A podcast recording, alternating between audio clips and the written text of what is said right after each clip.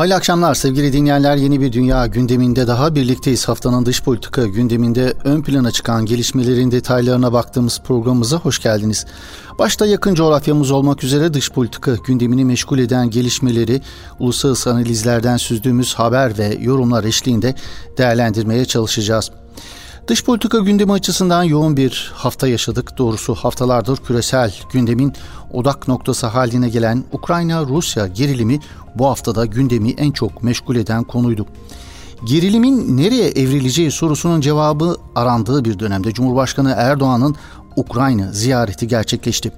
Erdoğan'ın ziyareti Türkiye-Ukrayna ilişkilerinin derinleştirilmesi açısından oldukça önemliydi. Ancak ondan da öte Türkiye'nin Ukrayna-Rusya arasındaki krizi sona erdirmeye yönelik ara buluculuk çabası çok daha ön plana çıktı. Türkiye'nin ara buluculuk teklifine hem Rusya hem de Rusya'dan gelen olumlu mesajlar geldi. Ziyaret dünya medyası tarafından da yakından takip edildi. Rusya Batı geriliminde gelinen son noktayı Türkiye'nin bu gerilimi sona erdirmeye yönelik ara buluculuk girişimindeki şansının ne olduğunu değerlendirmeye çalışacağız. Bu hafta Orta Doğu'nun da gündemi bir hayli hareketliydi. Gözler Ukrayna-Rusya krizine çevrildiği bir dönemde ABD İdlib'de gerçekleştirdiği operasyonla DAEŞ terör örgütü lideri Ebu İbrahim el-Haşimi el-Kureyşi'nin öldürüldüğünü açıkladı. Bu gelişme Orta Doğu gündemine ilişkin haftanın en önemli haberiydi denebilir. Başta zamanlaması olmak üzere operasyona ilişkin birçok sorunun cevabı arandı. İsrail'in Cumhurbaşkanı Herzog'un Birleşik Arap Emirlikleri ziyareti bu ziyaretin İsrail medyasındaki yansımaları Husilerin Birleşik Arap Emirlikleri'ne yönelik saldırılarını sürdürmesi, yine Katar'ın uluslararası arenada pozitif anlamda ayrışmaya devam etmesi, Uluslararası Af Örgütü'nün İsrail'i sistematik ırk ayrımcılığıyla suçladığı rapor, Bin Selman yönetimindeki Suudi Arabistan'daki açılım sürecinde her gün şaşkınlıkla karşılanan yeni bir sürprizle karşılaşılması Ortadoğu gündeminde ön plana çıkan en çok konuşulan konular arasındaydı. Dış politika gündemini meşgul eden tüm bu gelişmeleri vaktimiz ölçüsünde değerlendirmeye çalışacağız sevgili dinleyenler. Evet dünya gündemi başlıyor.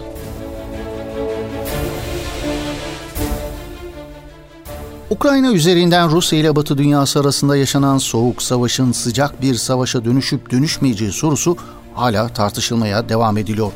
Bu gerilimin nasıl sonuçlanacağı merakla beklenirken Cumhurbaşkanı Erdoğan'ın bu hafta içinde gerçekleştirdiği kritik Ukrayna ziyareti küresel gündemde ön plana çıkan gelişmeydi. Bu ziyaret Avrupa başkentlerinde ve Avrupa medyasınca da yakından takip edildi. Cumhurbaşkanı Erdoğan'ın kritik Ukrayna ziyaretinin uluslararası çevrelerdeki yankılarını değerlendirmek istiyoruz. Cumhurbaşkanı Erdoğan'ın Ukrayna ziyareti hem Türkiye-Ukrayna ilişkileri açısından hem Rusya ile Ukrayna arasındaki gerilimin sonlandırılması açısından ümit vadeden bir ziyaretti. Türkiye-Ukrayna arasındaki diplomatik ilişkilerin 30. yıl dönümüne denk gelen günde gerçekleşen ziyaret çerçevesinde Yüksek Düzeyli Stratejik Konsey'in 10. toplantısı yapıldı. Başta savunma sanayi olmak üzere iki ülke arasındaki ticaret hacmini 10 milyar dolara çıkarmayı hedefleyen son derece önemli anlaşmalar imzalandı. Türkiye'nin ara buluculuk teklifine Ukrayna tarafı son derece olumlu yaklaşırken Rus yetkililerden de Türkiye'nin çabalarına ilişkin son derece sıcak mesajlar geldi.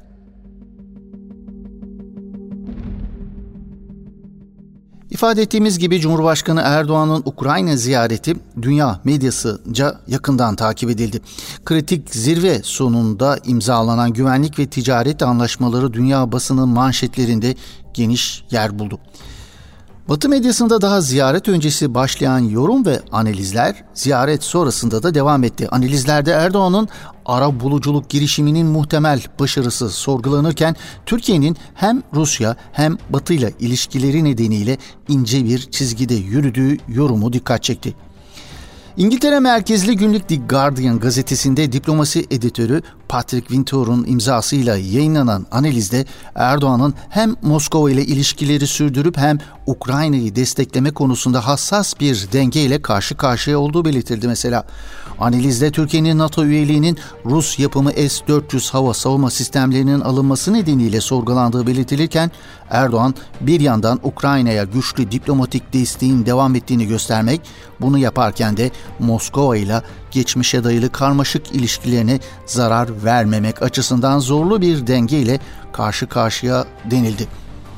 Financial Times gazetesi ilgili haberinde Erdoğan'ın Ukrayna'ya destek vererek Putin'le ince bir çizgide yürüdüğü yorumunda bulunuldu. Gazete Türkiye'nin Kiev'i desteklemesini ve insansız hava satışının Moskova'yı kızdırdığını yazdı. Bloomberg'in haber analizinde ise Rusya'nın öfkesinin Türkiye'nin Ukrayna'ya silah satışını durdurmayacağı yazıldı. Rıfat Kozok ve Katarina Kursina imzalı analizde Türkiye'nin Ukrayna ile insansız hava araçlarının ortak üretimini de kapsayan yeni güvenlik anlaşmaları imzalanmasının Rusya'yı kızdıracağını ancak buna rağmen Türkiye'nin geri adım atmayacağı vurgulandı.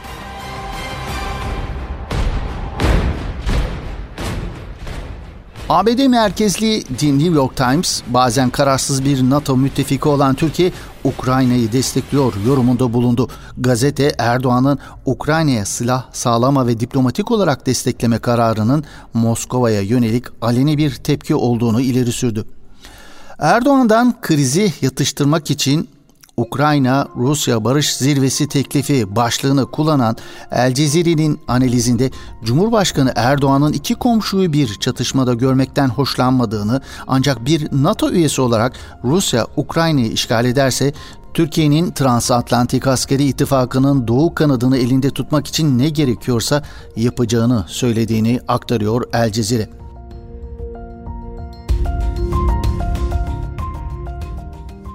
Cumhurbaşkanı Erdoğan Ukrayna ziyaretinden olumlu mesajlarda döndü denilebilir sevgili dinleyenler. Bundan sonra gözler Rusya Devlet Başkanı Putin'in Türkiye yapacağı ziyarete çevrilmiş durumda. Putin'in Çin gezisi sonrası gerçekleşmesi beklenen bu ziyaret gerçekleşene kadar Erdoğan'ın ara buluculuk girişiminden bir sonuç alıp almayacağı merak konusu olmayı sürdürecek. Batı dünyası karşısında eli daha güçlü gözüken Avrupa'yı bu denli dağınık bir durumda yakalamış durumdaki Putin'i ikna etmek evet bir hayli zor gözüküyor. Putin'i son derece maksimalist görülen taleplerinden geri adım attırmak zor olsa da bu noktada yine de umutlu bir beklenti var. Zira Rusya açısından da karşı karşıya olunan askeri ve ekonomik riskler öyle hafife alınacak cinsten değil. Muhtemel bir savaşın maliyeti hemen hemen herkes gibi Rusya açısından da ağır olacağı belirtiliyor. Dolayısıyla her iki ülke lideriyle arası son derece iyi olan Cumhurbaşkanı Erdoğan'ın Ukrayna ile Rusya arasındaki bu ara buluculuk girişiminden olumlu bir sonuç çıkarması evet zor olsa da tamamen ihtimal dışı değil. Muhtemel bir savaşın doğuracağı ekonomik maliyeti ödemekten çekinen birçok Avrupa ülkesi Türkiye'nin arabuluculuk girişiminde başarılı olması için içten içe duacı olduklarını da söylemek mümkün. Bu başarı Türkiye'nin uluslararası arenadaki imajını son derece olumlu etkileyecek olsa dahi Türkiye'ye yönelik husumetlerine rağmen inanın birçok Avrupa ülkesi Erdoğan'ın bu krizi sonlandırmasını arzuluyor.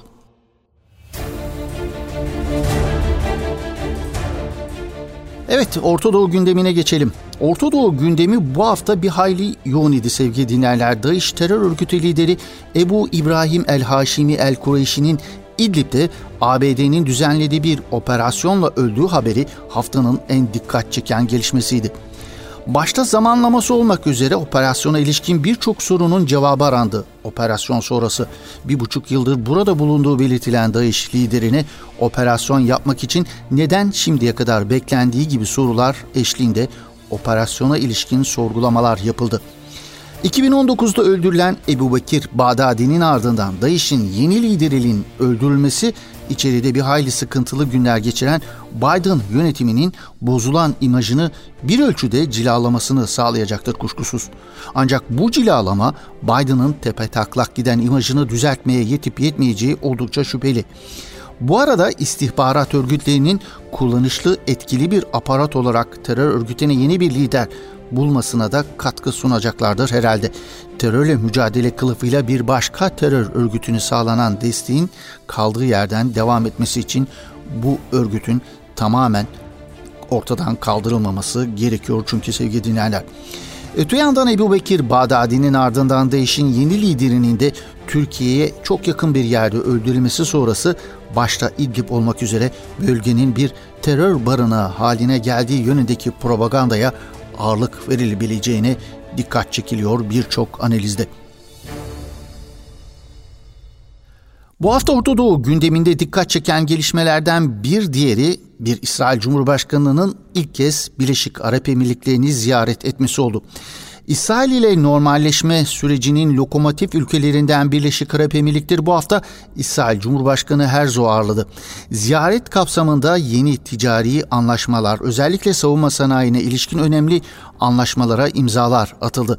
İsrail ile Birleşik Arap Emirlikleri arasında 2020 yılında başlayan normalleşme süreci gerçekten son derece hızlı bir şekilde ilerliyor.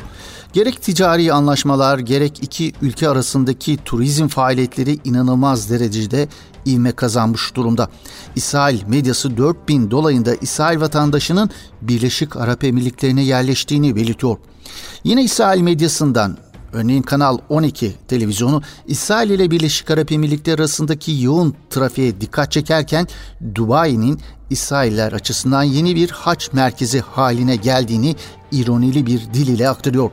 İsrail televizyonu İsrailli uyuşturucu çeteleri Dubai'yi keşfetti başlıklı haberinde bu bağlamda bir başka ayrıntıya da dikkat çekiyor.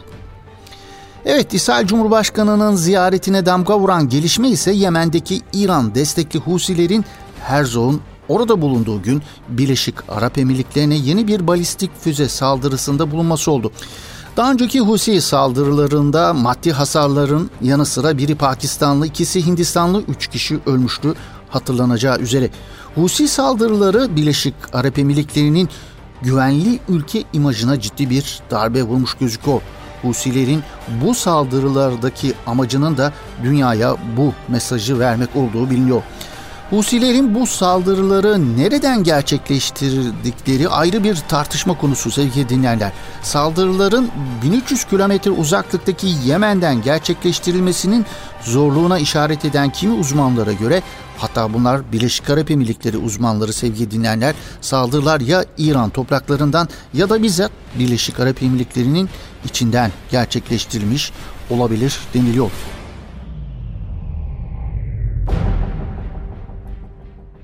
Husi saldırılarına ilişkin en ilginç açıklamalardan bir diğeri Husilerin askeri komutanlarından Nasruddin Amir'den geldi. Bir televizyon bağlantısında Birleşik Arap Emirlikleri'ne yönelik saldırılarının amacını dünyadaki bütün Müslümanların yüreğini soğutmak için gerçekleştirdiklerini ileri sürdü Nasruddin Amir. Birleşik Arap Emirlikleri Husilerin balistik füze ve drone saldırılarına maruz kalırken İsrail'in Abu Dhabi yönetiminin İsrail'den talep ettiği hava savunma sistemi demir kubbe satışına olumsuz cevap vermesi birçokları açısından hiç de şaşırtıcı bulunmadı. İsrail daha önce de ABD'nin Birleşik Arap Emirlikleri'ne F-35 satışına karşı çıkmıştı. İsrail gazetesi Marif, demir kubbe satışına onay verilmemesinin sebebini demir kubbe özelliklerinin başka ülkelere sızdırılması ihtimalini gösteriyor.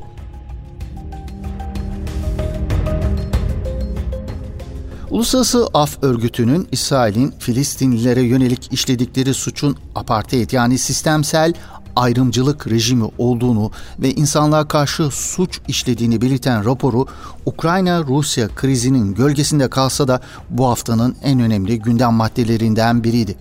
Af örgütünün İsrail'in Filistinlilere yönelik ırksal ayrımcılık ve insanlığa karşı işlenen suçlar başlıklı 280 sayfalık raporunda Filistinlilerin topraklarına ve mülklerine kitlesel boyutta el koyma, zorla yerinden etme, hukuka aykırı öldürmeler, aşırı sert dolaşım kısıtlamaları ve Filistinlileri uyruk ve vatandaşlıktan yoksun bırakmanın uluslararası hukuk gereğince apartheid kapsamına giren bir sistemin unsurları olduğu belgeleniyor. Af örgütü bu ihlallerin Roma statüsünde ve apartheid suçunun engellenmesi ve cezalandırılmasına ilişkin uluslararası sözleşmede tanımladığı haliyle insanlığa karşı işlenen bir suç olarak belgelenmesini talep ediyor. Uluslararası Af Örgütü Genel Sekreteri Agnes Klamart, rapor hakkındaki açıklamasında raporun İsrail'in apartheid rejiminin gerçek boyutlarını ortaya koyduğunun altını çiziyor. Filistinler ister Gazze'de ister Doğu Kudüs'te yaşasınlar, ister El Halil'de isterse de İsrail'de yaşadıkları her yerde aşağı bir ırksal grup muamelesi görüyor ve haklarından sistematik olarak yoksun bırakılıyorlar ifadelerini kullanıyor. İsrail'in kontrolü altındaki tüm bölgelerde açıkça apartheid kapsamına giren mekansal ayrıştırma, mülksüzleştirme ve dışlama politikaları uyguladıklarını tespit ettiklerini belirten Kalamart, uluslararası toplumun harekete geçmekle yükümlü olduğunu belirtiyor. Af örgütü Filistinlerin sistematik olarak hukuka aykırı bir biçimde öldürüldüğü göz önüne alınarak Birleşmiş Milletler Güvenlik Konseyi'ni İsrail'e kapsamlı bir silah ambargosu uygulamaya da çağırıyor. Örgüt 2014'te de hazırladığı raporunda Filistin'in hem Batı Şeria bölgesinde hem de Gazze şeridinde çok sayıda savaş suçu işlediğini dile getirmişti. İnsan Hakları İzleme Örgütü tarafından geçtiğimiz Nisan ayının sonunda yayınlanan raporda da İsrail rejiminin hüküm sürdüğü bütün bölgelerde Filistinlilere karşı her alanda ayrımcı politikalar izlediği vurgulanmış ancak 1948'de işgal edilmiş toprakların dışında kalan bölgelerde başvurulan uygulamalar hakkında özellikle ırk ayrımcılığı tabirini kullanılmıştı. Uluslararası Af Örgütü'nün raporunda ise 1948'de işgal edilmiş bölgelerdeki ayrımcı politikalar hakkında da ırk ayrımcılığı tabirinin kullanıldığı belirtildi. Raporda Tel Aviv rejiminin sivil kurumlarının da askeri kurumlarının da Filistinlilere dönük ayrımcı politikalara ortak olduğu ifade ediliyor sevgili dinleyenler. Uluslararası Af Örgütü'nün 280 sayfadan oluşan ve İsrail'i ırkçı bir devlet olarak suçlayan bu son derece önemli rapor ifade ettiğimiz gibi batılı siyasi çevrelerinde ve medyasında kayda değer bir ilgi görmediğine yazık ki. Tıpkı Yunanistan'ın kıyafetleri alınarak geri ittiği 19 göçmenin donarak ölümüne neden olması karşısındaki gösterdikleri tepkisizliği burada da gösterdiler batılı çevreler sevgi dinleyenler.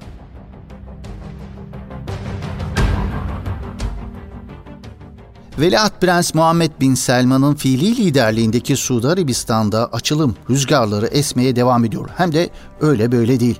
Birbiri ardına açılan sinema salonları, batı tarzlı festivaller, dünyaca ünlü yabancı isimlerin çağrıldığı milyon dolarlık açık alan konserleriyle başlayan açılım rüzgarı Suudi Yoga Komitesi tarafından organize edilen yoga festivalleri ile devam ediyor.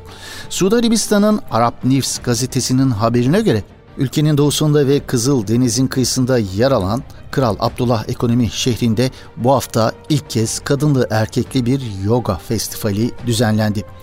Suudi Arabistan'da tartışma konusu olan bir başka husus Suudi yöneticilerin Arabistan bayrağındaki kelime-i tevhidin kaldırılacağı yönündeki haberler. Suudi Arabistan resmi haber ajansı SPA'da yer alan habere göre Suudi Arabistan Şura Meclisi Güvenlik ve Askeri İşler Komitesi tarafından yapılan incelemenin ardından bayrak sistemi değişikliği yasa tasarısı kabul edildi. Habere göre kararın Kral Selman bin Abdülaziz tarafından onaylanması bekleniyor. Suudi Arabistan'ın Eşşarkul Avsat gazetesi ise söz konusu değişikliğin bayrak, arma ve milli marş sistemiyle sınırlı olacağı, içerik ve şekline dokunulmayacağı ve konseyin öneriyi Kral Selman'a sunacağı kaydediliyor.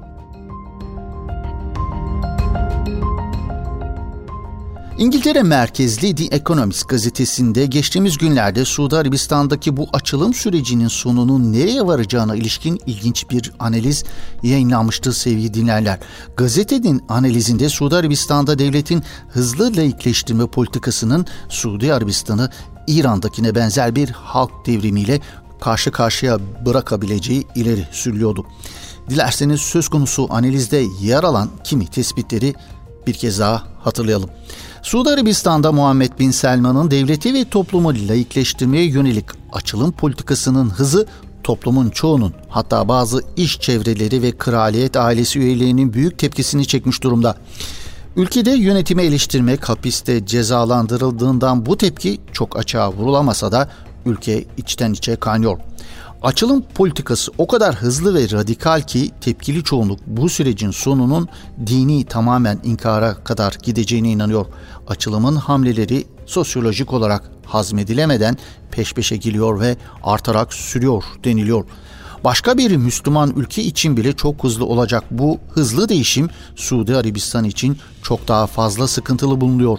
Çünkü Suudi Arabistan kendisini 1744'te yapılan Muhammed bin Suud ve Muhammed bin Abdülvehhab anlaşmasına yani ulema yönetici ittifakına dayandırıyor. Gazete Kral Selman ve oğlu Muhammed bin Selman'ın önceki kral ve veliahtların aksine devleti destekleyen din adamlarıyla görünmemeye çalıştığını, resmi toplantılarda onlara yer vermediğini ve gittikçe onları daha yabancılaştırdığını ileri sürüyor. Ülkedeki değişim ve dışlamalar ekonomik sıkıntılarla birleşince bıçak kemiğe dayandığında devleti destekler görünen din adamlarının da saf değiştirmesi imkansız olmadığını belirtiyor The Economist. Suudi toplumuna dayatılan çok hızlı layıkleşmenin kraliyet ailesi ve din adamlarında zirve yapan rahatsızlıkların da birleşmesiyle ekonomik faktörlere gerek kalmadan bir halk devriminin oluşturmasının ihtimal dahilinde olduğu ileri sürülüyor.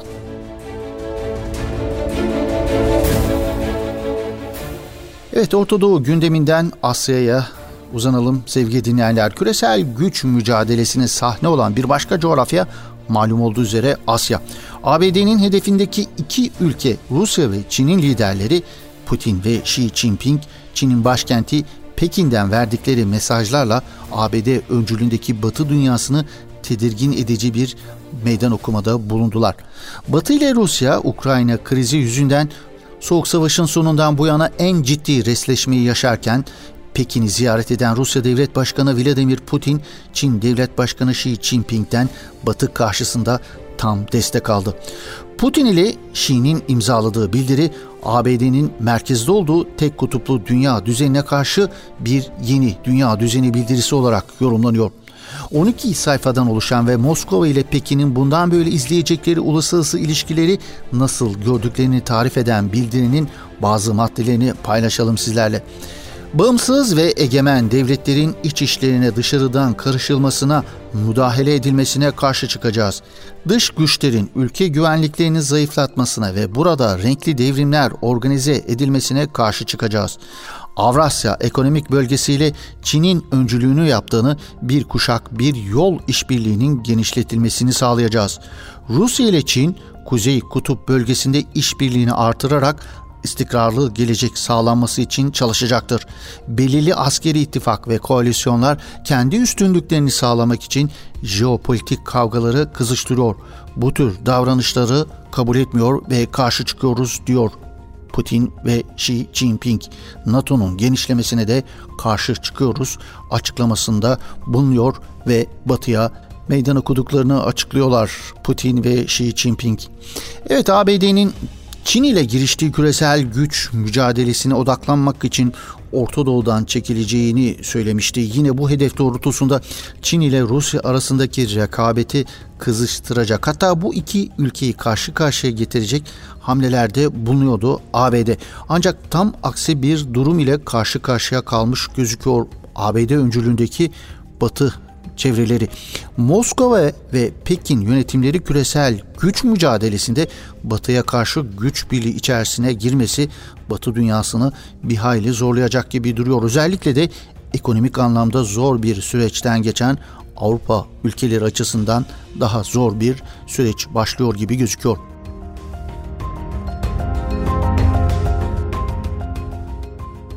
Evet bir dünya gündemi programımızın Böylelikle sonuna gelmiş bulunuyoruz. Yeni bir Dünya Gündemi programında buluşmak ümidiyle.